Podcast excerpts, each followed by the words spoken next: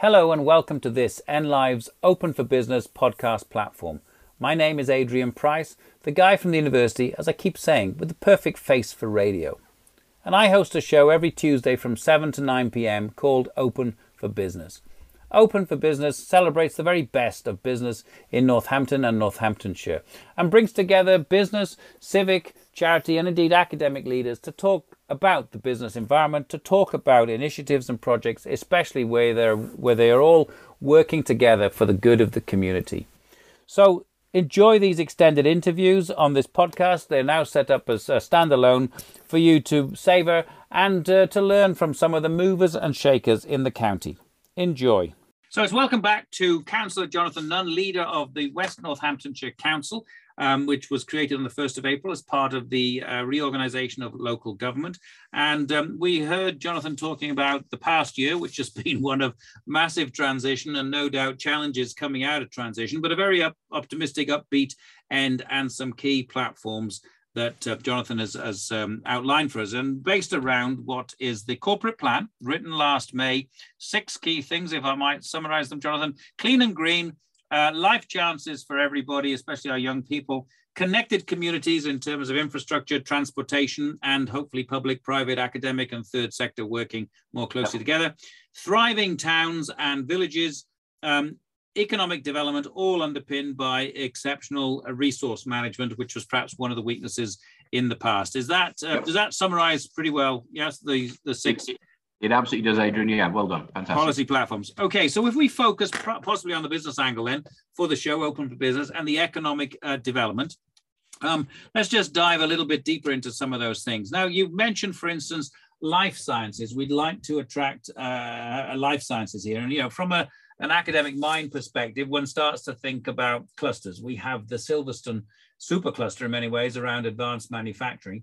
Yeah. How, how do we go about creating a strong cluster in the region, in the county for, or in the West North Northants around life sciences? And what are the sort of key assets we already have that we can build on? Yeah, yeah. I, I think um, we come from the perspective of looking uh, to say, right, you know, there there is um, continual sort of development towards uh, commercial commercial building uh, and, and, and areas and so on. And, uh, you know, we, we welcome anybody that brings prosperity into the area.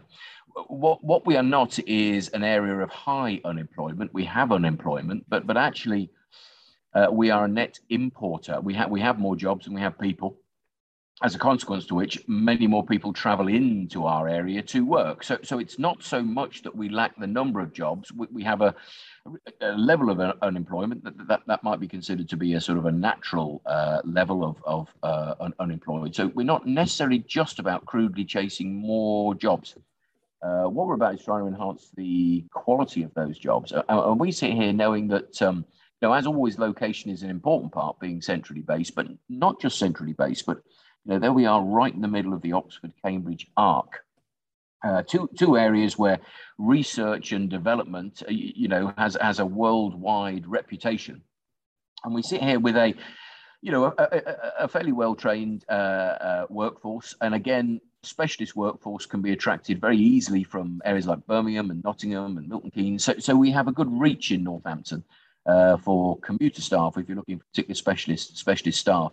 So we just think that actually we could push it slightly. That that's the sort of industry that we should uh, we should create. I, I, mean, you know, in short. Uh, ideas and concepts are developed perhaps in Oxford and Cambridge, there's a place for them to be made. And, and we rather think that Northampton might be that place. So what we're looking at carefully now is the cost that they pay in other areas and what, what would entice them into the area. But we think the natural fit of the uh, if you like, geographical location, location between Oxford and Cambridge, location at the centre of the country, and so on, means that we have got the natural assets to be able to attract that kind of business. And I think what that means probably is targeting, going after those types of business and, and seeking to be on their list of areas in which they might choose to open new um, new premises or, or places to expand. I think I think it's as simple as that. We know that if you just leave it, businesses will come. Uh, hopefully they'll come and, and a lot of places will work to attract them. We just think that we have an obligation to try and shape who does come. And given, given that we are naturally well. And uh, you, you, you, know, I think we have a good relationship. This area has a good relationship with distribution. Again, going back to Brackmills, it, it's thought of as being a pretty smart place. It, it, it, must be one of the best, if not the best, industrial estate in the country, partly because it has a, an excellent business improvement district. And we're very proud to have the companies that we have there, both small, local, and the large, large national. But we do, we believe, have an onus to try and shape the employment in the area. And, and, and we, see life sciences as one potential area among, amongst others, but we, are still doing a little work to work out exactly what that will be. Um, and what we're going to do is, is, is create um, an economic prospectus, which is partly about attracting businesses to the area, but actually it's also about then going to the government to say, right, this is the growth and the commerce that we could deliver as part of this Oxford Cambridge arc, and, and that's what you're looking for. Mm. This is the help we need to ensure that West Northants is attractive to those areas. So some of this is it's not something easy that's falling in our laps. We know it's going to be hard and we've got to shape it, but we just simply think we have got a responsibility to shape the best quality jobs and identify those industries where if we can be successful, we'll, we'll see that average quality of job uh, go up. So that thinking then will obviously inform your inward investment department, and I assume that you've got enough people or resources there because, uh, you know, thinking in business terms, uh, in simple terms, we're we're competing with the likes of Milton Keynes, aren't we? Yep. Yep, absolutely, and it, it is a competition, isn't it? In in, in uh, many ways. So it, without a doubt, we are. I think inward investment is an area that had been neglected in our previous council. So the county council had done a certain amount of economic development and inward investment work that had largely gone uh, as as money became tighter for the county council. And, and of course, there they were the main funder of the Northamptonshire Enterprise Partnership, um, which uh, which then merged into SEMLEP uh, following the, the, county no longer being able to support it. Um, and, and, even at Northampton Borough, uh, you know, we weren't doing as much as we might have done to attract uh, attract people in. And it's an area we think we need to do more. So yes, we are building a team. We've now got a bigger economic development uh, de- department, as indeed we have regeneration um, as well. we want to try and make it a priority to, to shape not just new jobs and new businesses, but um, sustainable new businesses and um, the right kind of quality uh, new jobs. Um, do you think the funding will come in? I mean, under the lev- government's levelling up, you know, you you've mentioned the Oxford Cambridge Arc. We've got SEMLEP. There are these different platforms, I guess. Yeah. Um, is it likely that you know you in the the two county councils will actually get more funding direct to yourselves rather than through regional bodies, or you know, how do you see that playing out? Yeah, it's interesting. That does seem to be the direction of travel. So I, am on the board of SEMLEP, the Southeast Midlands Local Enterprise Partnership, which covers our West Northants and indeed North Northants geographical area. And we do see that change, a change from uh, the funding that has traditionally flow, flown uh, through the um, local enterprise partnerships, uh, flowed, I mean, through the local enterprise partnerships. And that is now increasingly coming to the councils. And we're seeing that with the government announcing a fund throwing it open to bids, and wherever possible, we have been able to put bids in. Um, mm. It has highlighted a weakness, which, which actually has been a county-wide weakness for quite some time, which has been the lack of investment in getting schemes ready. So if the government come out and they say, right, we're announcing a new fund, and the levelling up is a good example, and the first round of that had a fairly tight deadline. Um, and of course, you needed to have a project that you knew was pretty viable, really.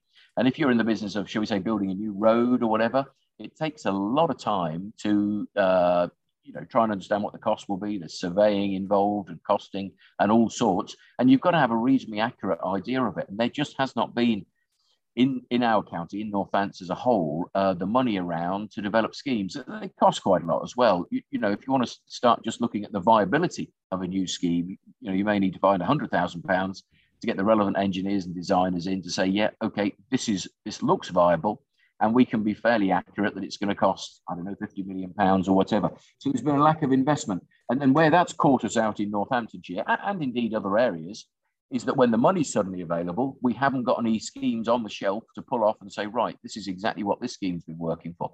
An example of that is something like that Northwest, the, the Northern Orbital Road, um, which would be a massive hundreds of millions of pounds projects. But what we now need to do is to find the money to do some initial viability work. So if money does come along from the government, we know that we're far enough along with it to be able to put a bid in. We, we did with the initial round of the Levelling Up Fund, we hurriedly put together um, a bid for a thing called the Northwest Relief Road, which would go from the sort of Dallington, Harlestone, Firs area, and it would take a road through to near the Windhover pub at Boughton Crossing. Mm. Uh, people might not be might not be aware of that. Sadly, we didn't achieve the funding uh, on on that, and, and that's a shame because that road is going to unlock the delivery of 2,000 houses at Dallington Grange, which is you know a government priority. So we were a little disappointed. We had great support from the local MP Chris Heaton Harris to support that. And sadly, we were disappointed not to get the money. But it kind of says you need these things well thought through before the money comes along. So I think we are going to see more of that money flowing through councils and not through uh, local enterprise partnerships.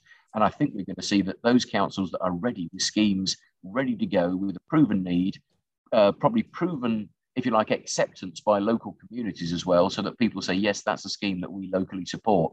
I think that's what we're. Um, I think that's what we're going to uh, have to do. And spend more time, invest money. I think we're in a fortunate position now that in hitting budget this year and having built our reserves up to our target level of 100 million, I think we're in better position to invest in those sorts of schemes now.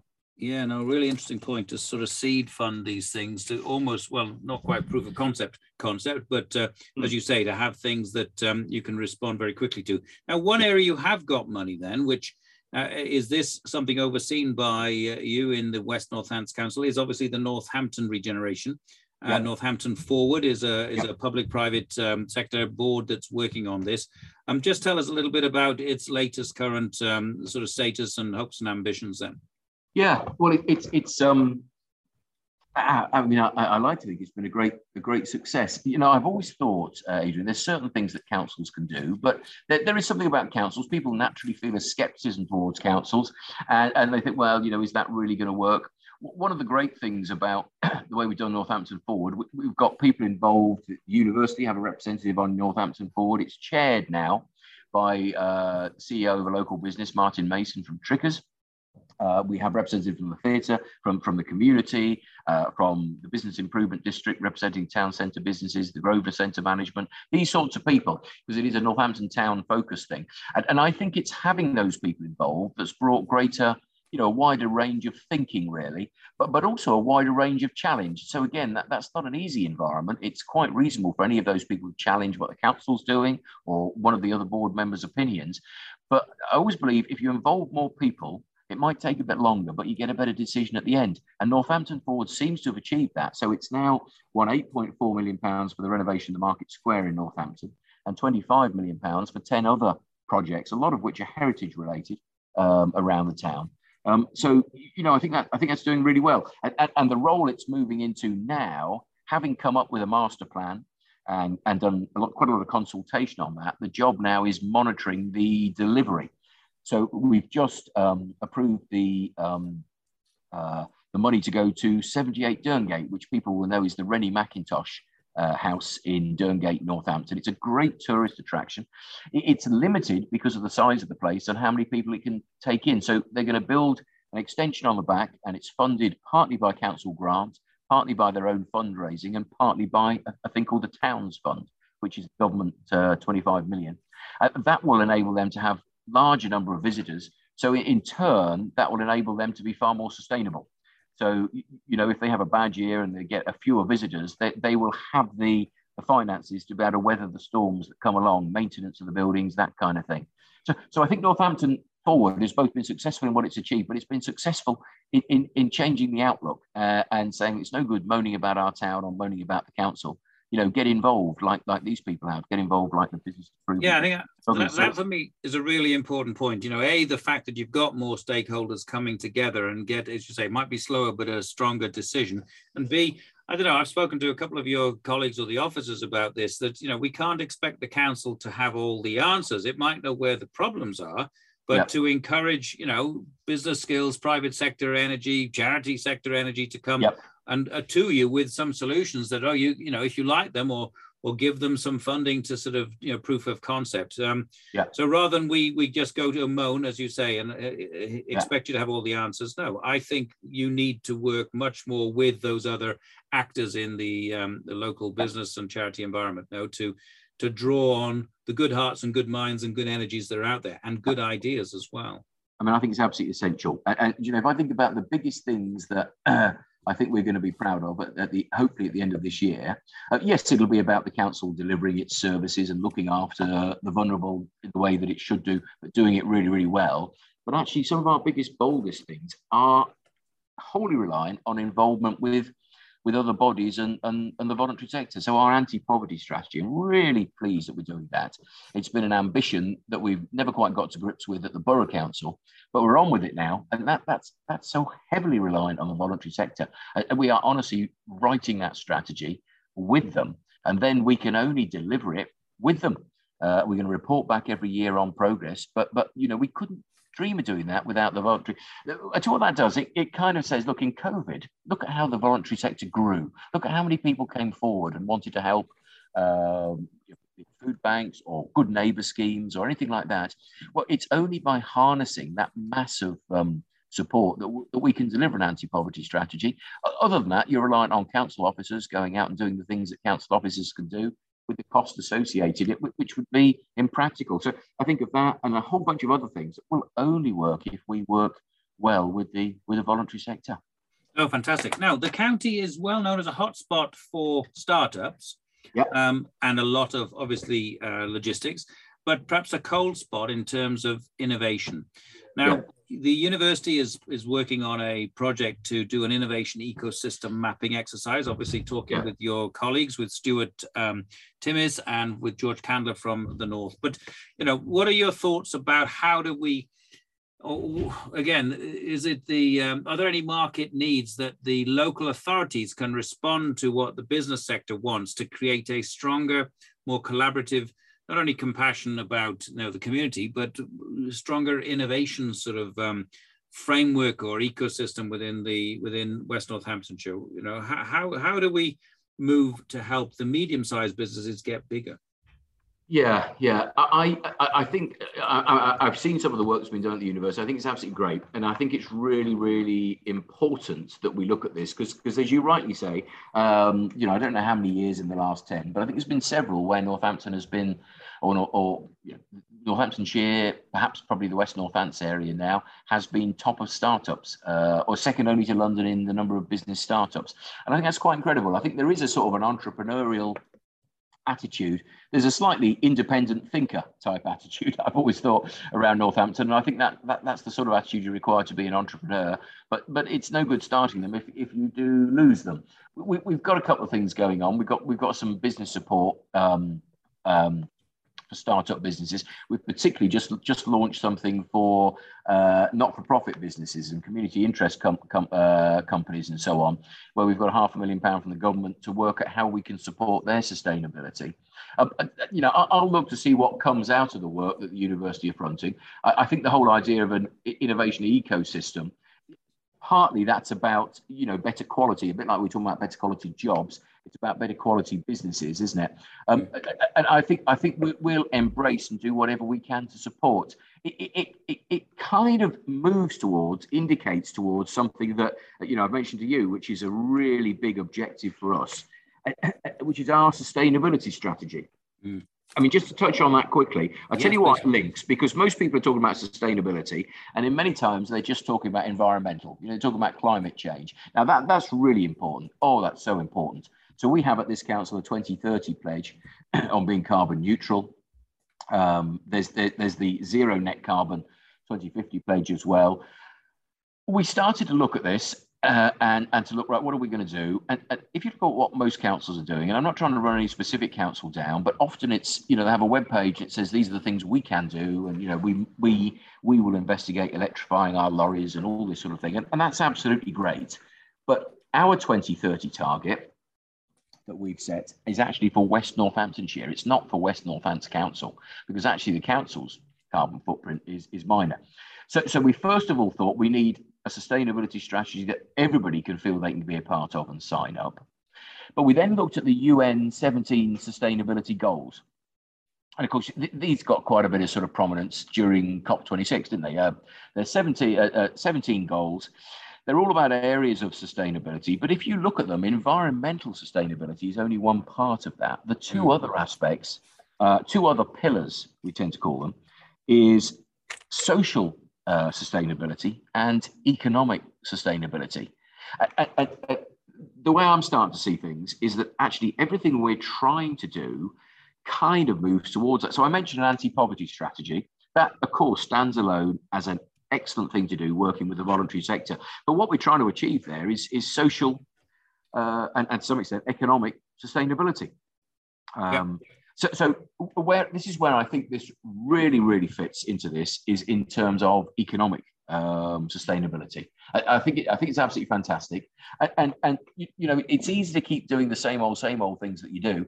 Actually, we need to do something different if we don't just want startups, but we want those those businesses that survive. It's it's kind of a common theme as well. One of the benefits of the councils coming together, in my view, or one of the promises that people were made, that they were told that you know, it's going to take a couple of years to sort out these new councils. Then COVID came along, so oh, it's going to take probably slightly even longer. There is a kind of promise that that things will be better and that we'll do more things. And, and those things include not just dealing with problems when they're acute and they're a real problem, but getting in a little bit earlier and preventing problems. For example, I think it also involves in this situation not just looking about what can we do this week to support businesses, but what can we do to build businesses that are successful for years. So that, that's what I kind of like about that. I think it links to our sustainability strategy, but it also links to the promise of what the unitary was going to be, which is that it would do things better and in a more considered long-term long-term manner. So we want the sustainability strategy not just to be a four-year thing while you know us conservatives are in. I mean, who knows? We want something that everybody can sign up to beyond electoral cycles. We want something where businesses can make pledges uh, and 2030 commitments. And be they large or small, they can say, right, this is what we commit to for 2030. And these are the actions that we're going to take in the next 12 months towards the, those 2030 commitments. We think it's only by involving the wider uh, business community, school community, parish council community, whatever community it is, and allowing them to pledge to 2030 commitments across all areas of environmental, social, and economic that we can really say uh, you know, that we're on target for 2030 and that we're creating something better for tomorrow, not just trying to fix the problems of today. No, absolutely. And, you know, the, the, everybody needs to play their part. Business needs to look after the community in which it operates, from which it recruits, into which it sells.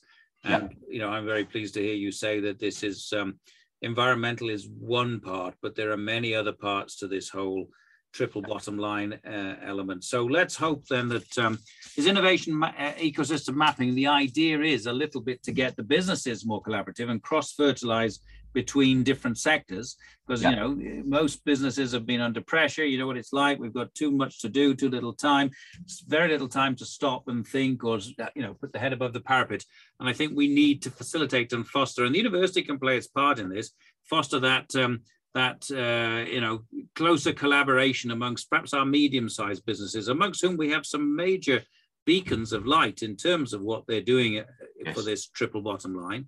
And yep. uh, you know, I, I, hope you'll give uh, me and us support in the university to to help facilitate those linkages, which may not necessarily be at, always at the CEO level or the council leader. You know, at all levels of these organizations, let's build a more cohesive uh, community. And business its part, but I, am pleased to hear it sounds like that um, that you you know want the count the council to play its part as well.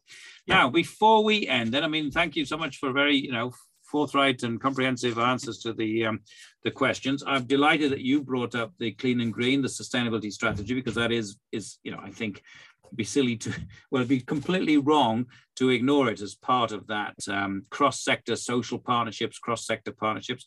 But looking forward for the next 12 months. So, so let's hope we have you on again in 12 months' time, uh, Jonathan. What you know, what would you like to say to our listeners uh, in terms of your hopes and aspirations for 2022?